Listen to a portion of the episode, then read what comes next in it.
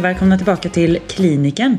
Våran podcast i samarbete med Böringer Ingelheim som hanterar olika medicinska frågor och funderingar. Klurigheter. Och jag heter Kristin Särvall, jag jobbar som specialistläkare i Lund. Och jag heter Fredrik von Wåhren och jag är också specialistläkare i Malmö-Lund. Idag ska vi snacka om antibiotika. Ja, det ska vi. Det är ju något som vi alla jobbar med väldigt mycket. Ja, kanske till och med lite för mycket ibland. Ja, det är väl egentligen det som har föranlett att vi vill ha just det här ämnet med på våra... Ibland känns det ju lite som att antibiotika är ju eh, den gyllene biljetten in på sjukhuset. Har man någonting som kräver intravenös antibiotika då har man garanterat sin inläggning. Men jag tror också att det har att göra med att det är en sån grej som är så... Som doktor, man känner att man gör någonting. Det är en direkt effekt. Du behandlar något, patienten blir frisk och går hem. Ja, Det är lite skönt. of- oftast i alla fall. Ja. Jag har varit med om ett eller två tillfällen där de faktiskt inte gick hem. Men eh, Det finns de också. finns de. Men vi gör vårt bästa. Och sen tänker jag lite så här, ibland när man står där på akuten eller på en vårdavdelning så tänker man, ja, kan det här vara, kan det vara en farlig infektion, en farlig basilusk som man ska behandla? Och det är ju klurigt eh, ibland att bestämma sig, eller hur? Ja, det är det. Men eh, vi har nämnt i tidigare avsnitt att något som vi vill att vi ska vara väldigt noggranna med och göra ordentligt innan man behandlar är ju en klinisk bedömning. Ja, alltså på ett modernt sjukhus eh, i den västra delen av världen så får man ju massvis med grejer gratis. Man får eh, eh blodprover och man får massa njurkontroller och sådär. Och, och, och sen så om man då lägger till att man går in och tittar på patienten och, och eh, funderar lite så, så kommer man oftast en ganska bra bit på vägen. Och om man nu har väl bestämt sig för att det här rör sig om en bakterieinfektion så kommer den gyllene frågan. Ska man välja intravenöst eller ska man köra en pilla? Hur tänker du? Återigen så tänker jag att det första man måste göra är att titta på sin patient. Och göra en klinisk bedömning, titta om patienten är påverkad. Bedöma de vitala parametrarna. Duration. Och eventuella bakomliggande sjukdomar som gör att de kan vara en, en skör grupp. Och sen att göra en samlad bild av detta. Men jag tänker på det här med, jag tänker på det här med intravenös antibiotika. Det, det är allting som har med sprutor att göra där man verkligen så trycker in ett läkemedel i en patient. Då känns det ju väldigt tillfredsställande för man, som du sa innan, man, man gör ju någonting. Men, men frågan är om det har bättre effekt. För att eh, på de flesta svenska sjukhus och kanske till och med runt om i världen så finns det inte så himla många vårdplatser. Och intravenös antibiotika är ju i stor utsträckning vårdplatskrävande. Alltså man behöver ligga på sjukhus. Och det hade varit så himla snajsigt att kunna ge en tablett istället. Så, och det finns ju en hel del studier nu på sista tiden som faktiskt visar på att vår traditionella behandling med intravenös antibiotika den, den utmanas nog nu. Och det kanske är dags att börja fundera på att redan tidigt eller till och med från början behandla peroralt. Men vilka skulle du välja att behandla med peroralt? Från början i så fall. Om jag får välja skulle jag, skulle jag valt alla. Ja. Men det finns vissa begränsningar och det finns också vissa saker som, där man kanske ska fundera två gånger. Eh, Det är ju läkemedel vi pratar om och eh, tiden är ju en, eh, såklart en issue. Om man behöver ha effekt jättefort, alltså vi pratar minuter eller sekunder istället för timmar. Nej, men då är det nog intravenöst som behövs. Eh, Om man behöver komma in så fort med behandlingen. Det är sällan, men, men, men ibland behövs det såklart. Den- Ja, men vi tänker ju liksom superakuta tillstånd, meningit, sepsis. Har du sådana misstankar är det ju ingen tvekan om vad man ska göra. Nej, och de patienterna när de är så sjuka har ju svårt att svälja kanske också. Så tiden till effekt, om det, om det är avgörande, så, så snabb effekt talar för intravenöst. Om man kan vänta någon timme så kanske man kan ge tablett istället. Sen är det det här med att kunna, kunna ge peroralt, alltså patienten måste kunna svälja. Och eh, tarmen och magsäcken måste kunna absorbera. Mm.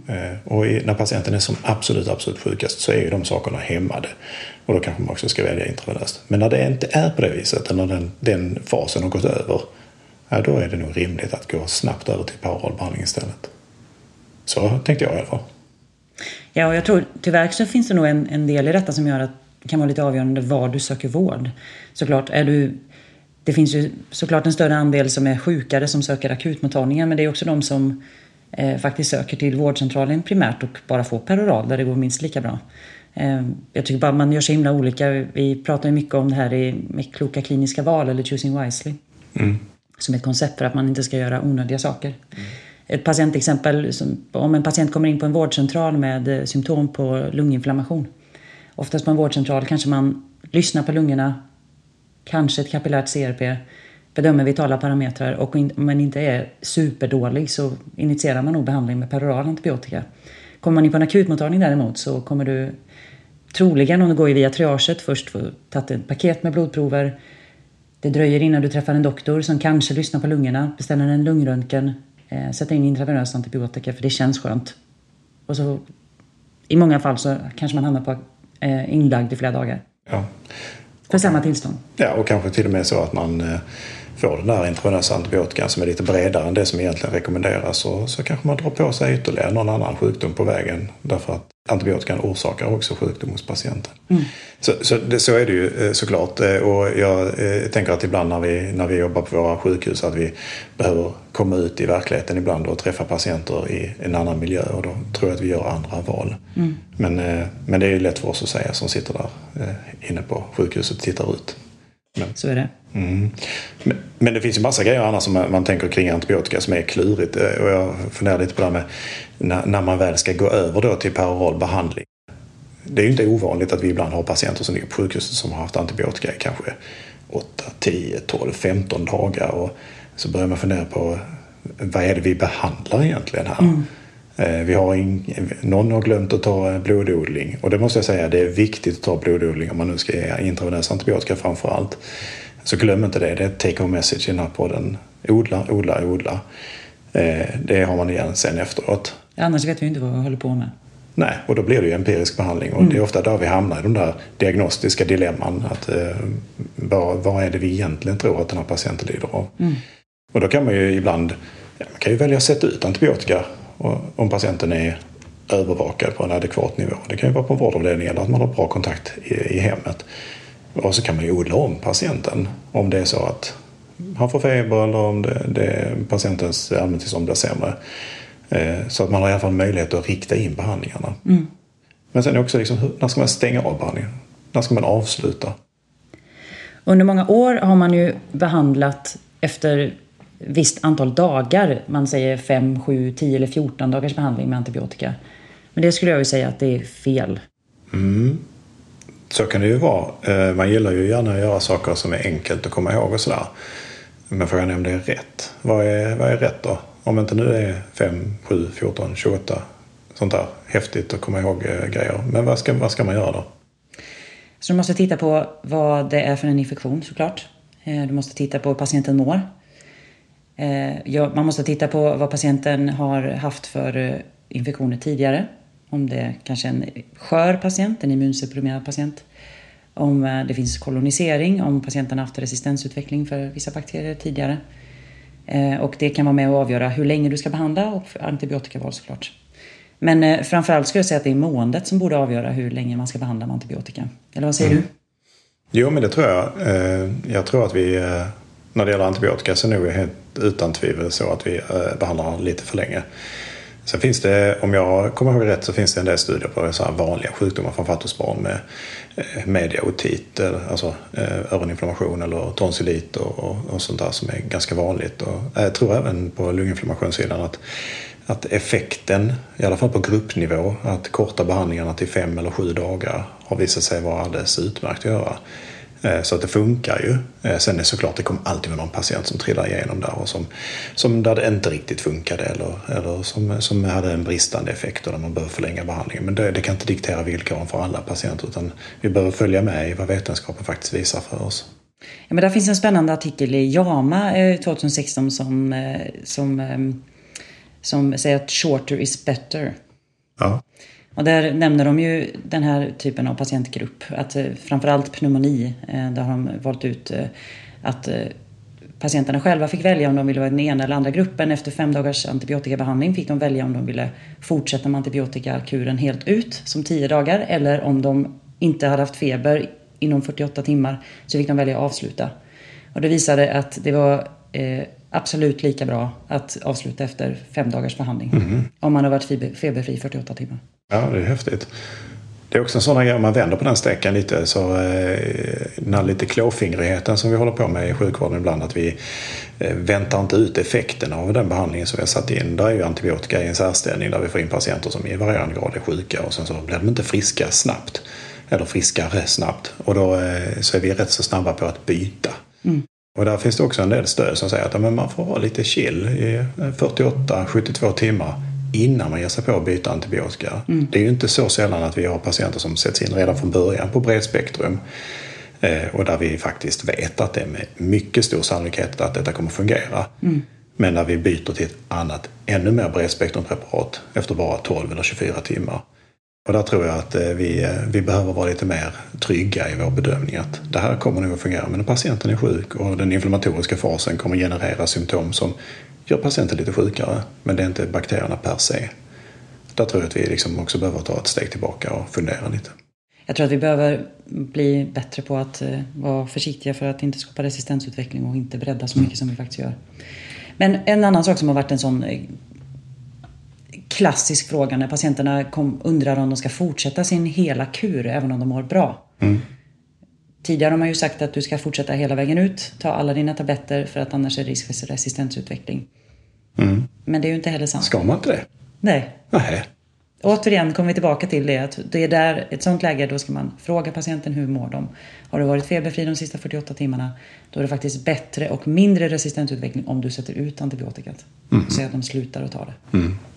Ja, men det är väl smidigt eh, och det kan ju patienterna sköta själva och eh, det är alltid lätt att ge råd till andra då. Eh, jag tänker att ibland så får vi väl börja leva som vi lär också. En del av oss sjukhusdoktorer i alla fall har ju lite svårt för att avsluta behandlingarna. när patienterna är feberfria i 48 timmar. Det kan man nog lugnt säga.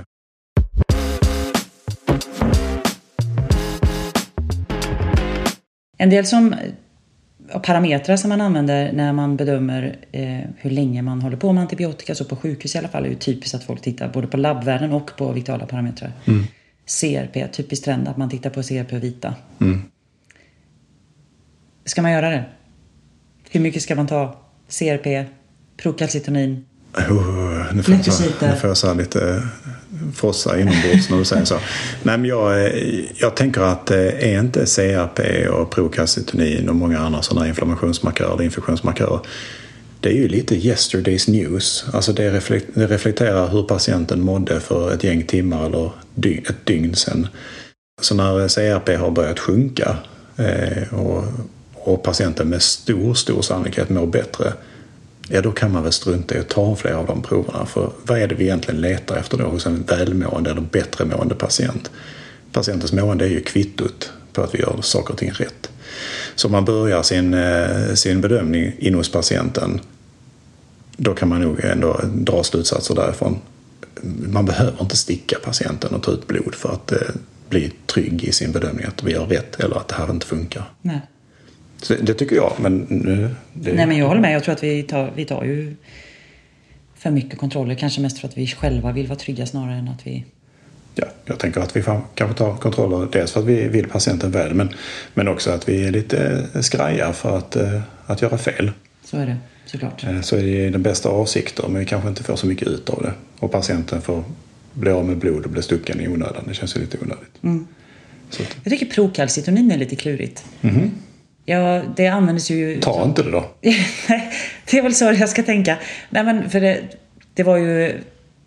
Jag vet för när jag började jobba som läkare så var det ju lite hajpat med prokalcitonin. Mm. Då var det det nya och det skulle man ta på mm. allt. Eh, och sen så även under covid så togs det ju på massa patienter till och med nästan dagligen. En sak vet jag i alla fall. Man ska absolut inte ta prokalcitonin mer än max en gång i så fall på ett vårdtillfälle, om ens en gång. För att, att följa ett prokalcitonin finns liksom ingen mening med. Har jag förstått det rätt? Ja, nu är inte jag någon expert på prokrastinin, men jag tänker att eh, väldigt många blodprover eh, ger ganska lite extra eh, värde i sin bedömning när man eh, slår samman det med en klinisk bedömning och den tiden som man kan observera patienter på sjukhus. Eh, man ska ju ta proverna när man inte riktigt vet vad man håller på med. Alltså när det kan styrka ens bedömning. Och just prokalcitonin som är en kontinuerlig variabel, eh, såklart är det jättehögt då talar det ju starkt för en bakteriell infektion eller någon annan bakomliggande malign sjukdom. Men är det sådär lite jass och halvhögt min erfarenhet är att det är ingen av kollegorna som vågar sätta ut antibiotika eller avstå från antibiotika om patienten är sjuk. Och då har man inte fått ett mervärde av provet i sig. Så jag, jag tänker att eh, visst, en gång kan man säkert ta ett prov eh, ibland. För, för som det används nu är väl att man tar det en gång för att bedöma, är det kanske viralt eller är det bakteriellt? Ja. Det vetenskapliga stödet för just den, eh, det påståendet är ju också, i alla fall eh, i, mina, i min bok, eh, lite skralt. Och vi drar rätt långa extrapolerande linjer från, från den önskan att det ska vara på det sättet. Du har skrivit en bok alltså? Ja, jag har skrivit en bok på detta. Okay. Nej, det har jag faktiskt inte gjort. Men jag kanske borde göra det. ja. Nej, men jag tänker att alltså, med, all, med all respekt för att kliniska bedömningar kan vara kluriga så ibland så, så går vi bort oss lite också i alla de här proverna så vi inte riktigt vet vad de står för. Eh, och man ska vara försiktig såklart när man, eh, när man drar slutsatser från, från 10-15 olika parametrar. Återigen, börja hos patienten. Det är, dem, det är patienten, till och med William Oslo sa ju det för över 150 år sedan att det är patienten som kommer ge dig svaret. Eh, och sen så ska vi försöka bygga på det med andra parametrar om vi inte riktigt begriper vad vi håller på med. Mm. Men ibland förvirrar vi nog oss själva lite. Men en sån sak som, som också är väldigt standardiserat är ju att vi har doser som vi bara ger nästan oberoende av patient, vilket också kan vara fel. Ja. Vi har ju alltifrån magra äldre människor som väger 40 kilo till obesa människor på 200 kilo. Mm. Hur ska man tänka där? Nej, men jag tänker precis som du, det är, det är ju jätteklurigt. Eh, vissa antibiotika eh, doserar man ju på idealvikt eh, i intensivvårdsmiljö etc. Men, men överlag den empiriska behandlingen från en akutmottagning eller från en vårdavdelning där är det lite same size fits all. Mm. Och det är väl rimligt att anta att en 40 kilos liten tant har en helt annan koncentration i blodet av ett antibiotika än en 150 kilos man. I, och där åldern dessutom spelar en stor faktor. Så att, där krävs det mer forskning och detsamma gäller ju såklart hur ser koncentrationen ut när det gäller antibiotika peroralt jämfört med intravenöst mm. när man når upp i någon slags steady state. Det hade kunnat ge oss lite trygghet i att välja peroral behandling. Mm. Så tänker jag. Men, men, men återigen, liksom, det här vet vi ju inte riktigt. Nej, om man då tänker att det kanske... Man ska i alla fall fundera när man har någon som är väldigt överviktig, tror jag i alla fall. För där har vi ju inte så mycket forskning på koncentrationer på patienter. Nej. Man kanske känner sig lite mer trygg om man gör eh, då doserna till de som inte väger så mycket. Precis. Men då är frågan, kan det vara skadligt då? Kan man ge för mycket? Det kan man säkert göra. Ja. Eh, nej, men det, det, är väl känt att vissa antibiotika, till exempel aminoglycosider, eh, mm. kan vara jädrigt eh, trådiga att göra med om man, om man ger för mycket. Och även då effektmåtten när det gäller vancomycin till exempel, där vi vet att vi behöver komma upp i vissa koncentrationer för att ha en effekt. Så, så eh, där, där behöver man ju vara fundersam. Och vissa antibiotika har mindre, spelar mindre roll, som har väldigt, väldigt kort halveringstid. till exempel eh, vanliga bensylpenicillin som, mm. som halveringstiden är kortare än en timme. Eh, där, där, om man då gör väldigt, väldigt mycket så, så har man inte så mycket kvar i blodet. Redan efter ett par timmar så är det borta. Nej. Mm.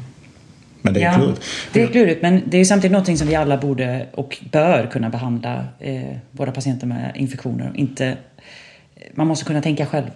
Ah, vi har ju väldigt mycket olika program och eh, guidelines och som man kan använda för just antibiotikabehandling. Så det, som jag tycker är bra, som man kan använda sig av. Strama använder vi mycket. Mm.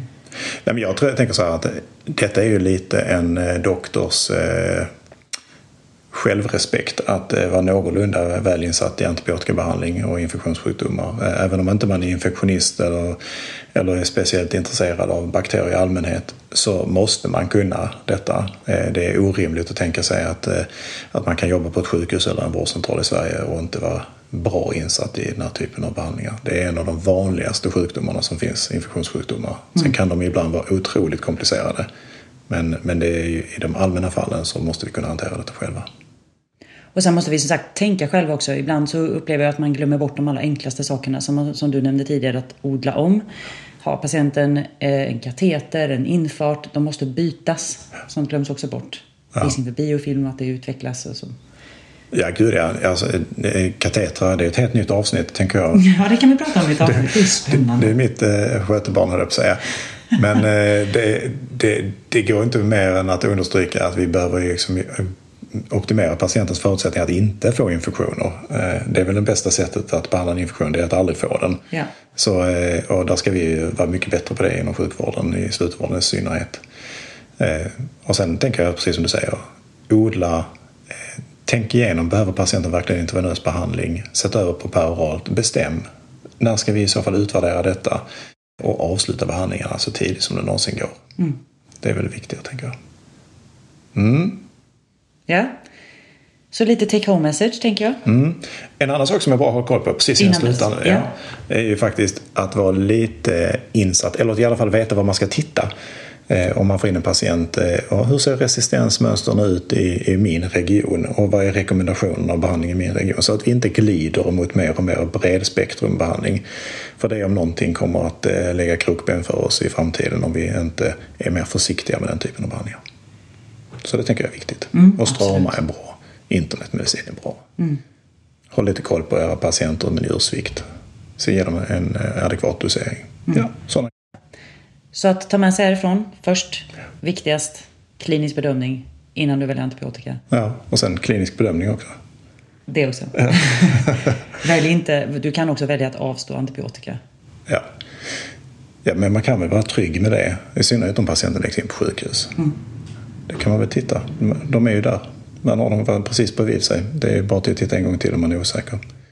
Och andra budskapet, odla innan antibiotika. Mm. Nästa, Välj IV eller peloral beroende på tillstånd. Mm. Men också om hur snabbt du vill ha effekt. Mm. Ja, och sen så, så, när det tillståndet har förändrat sig så att patienten inte är eh, gravt septisk, hypoton och eh, har eh, gastropares och vad det nu kan vara. När de, när de sakerna är överstångna, sätt över på paralbehandling så fort det någonsin går. Mm. Det är bra för patienten, det är också bra för patientflödet genom sjukhuset. Och sluta tänka allt i standard 5, 7, 10, 14. Tänk själv. Det är klurigast då. Ja. Men det måste vi kunna klara av. Och shorter is better. Absolut. Kortare tid är oftast bättre. Ja, så är, så är det med stor sannolikhet. Ja. ja, men det var allt för detta avsnittet. Mm. Då hörs vi igen om en stund. Det gör vi. Ha det bra. Hej då.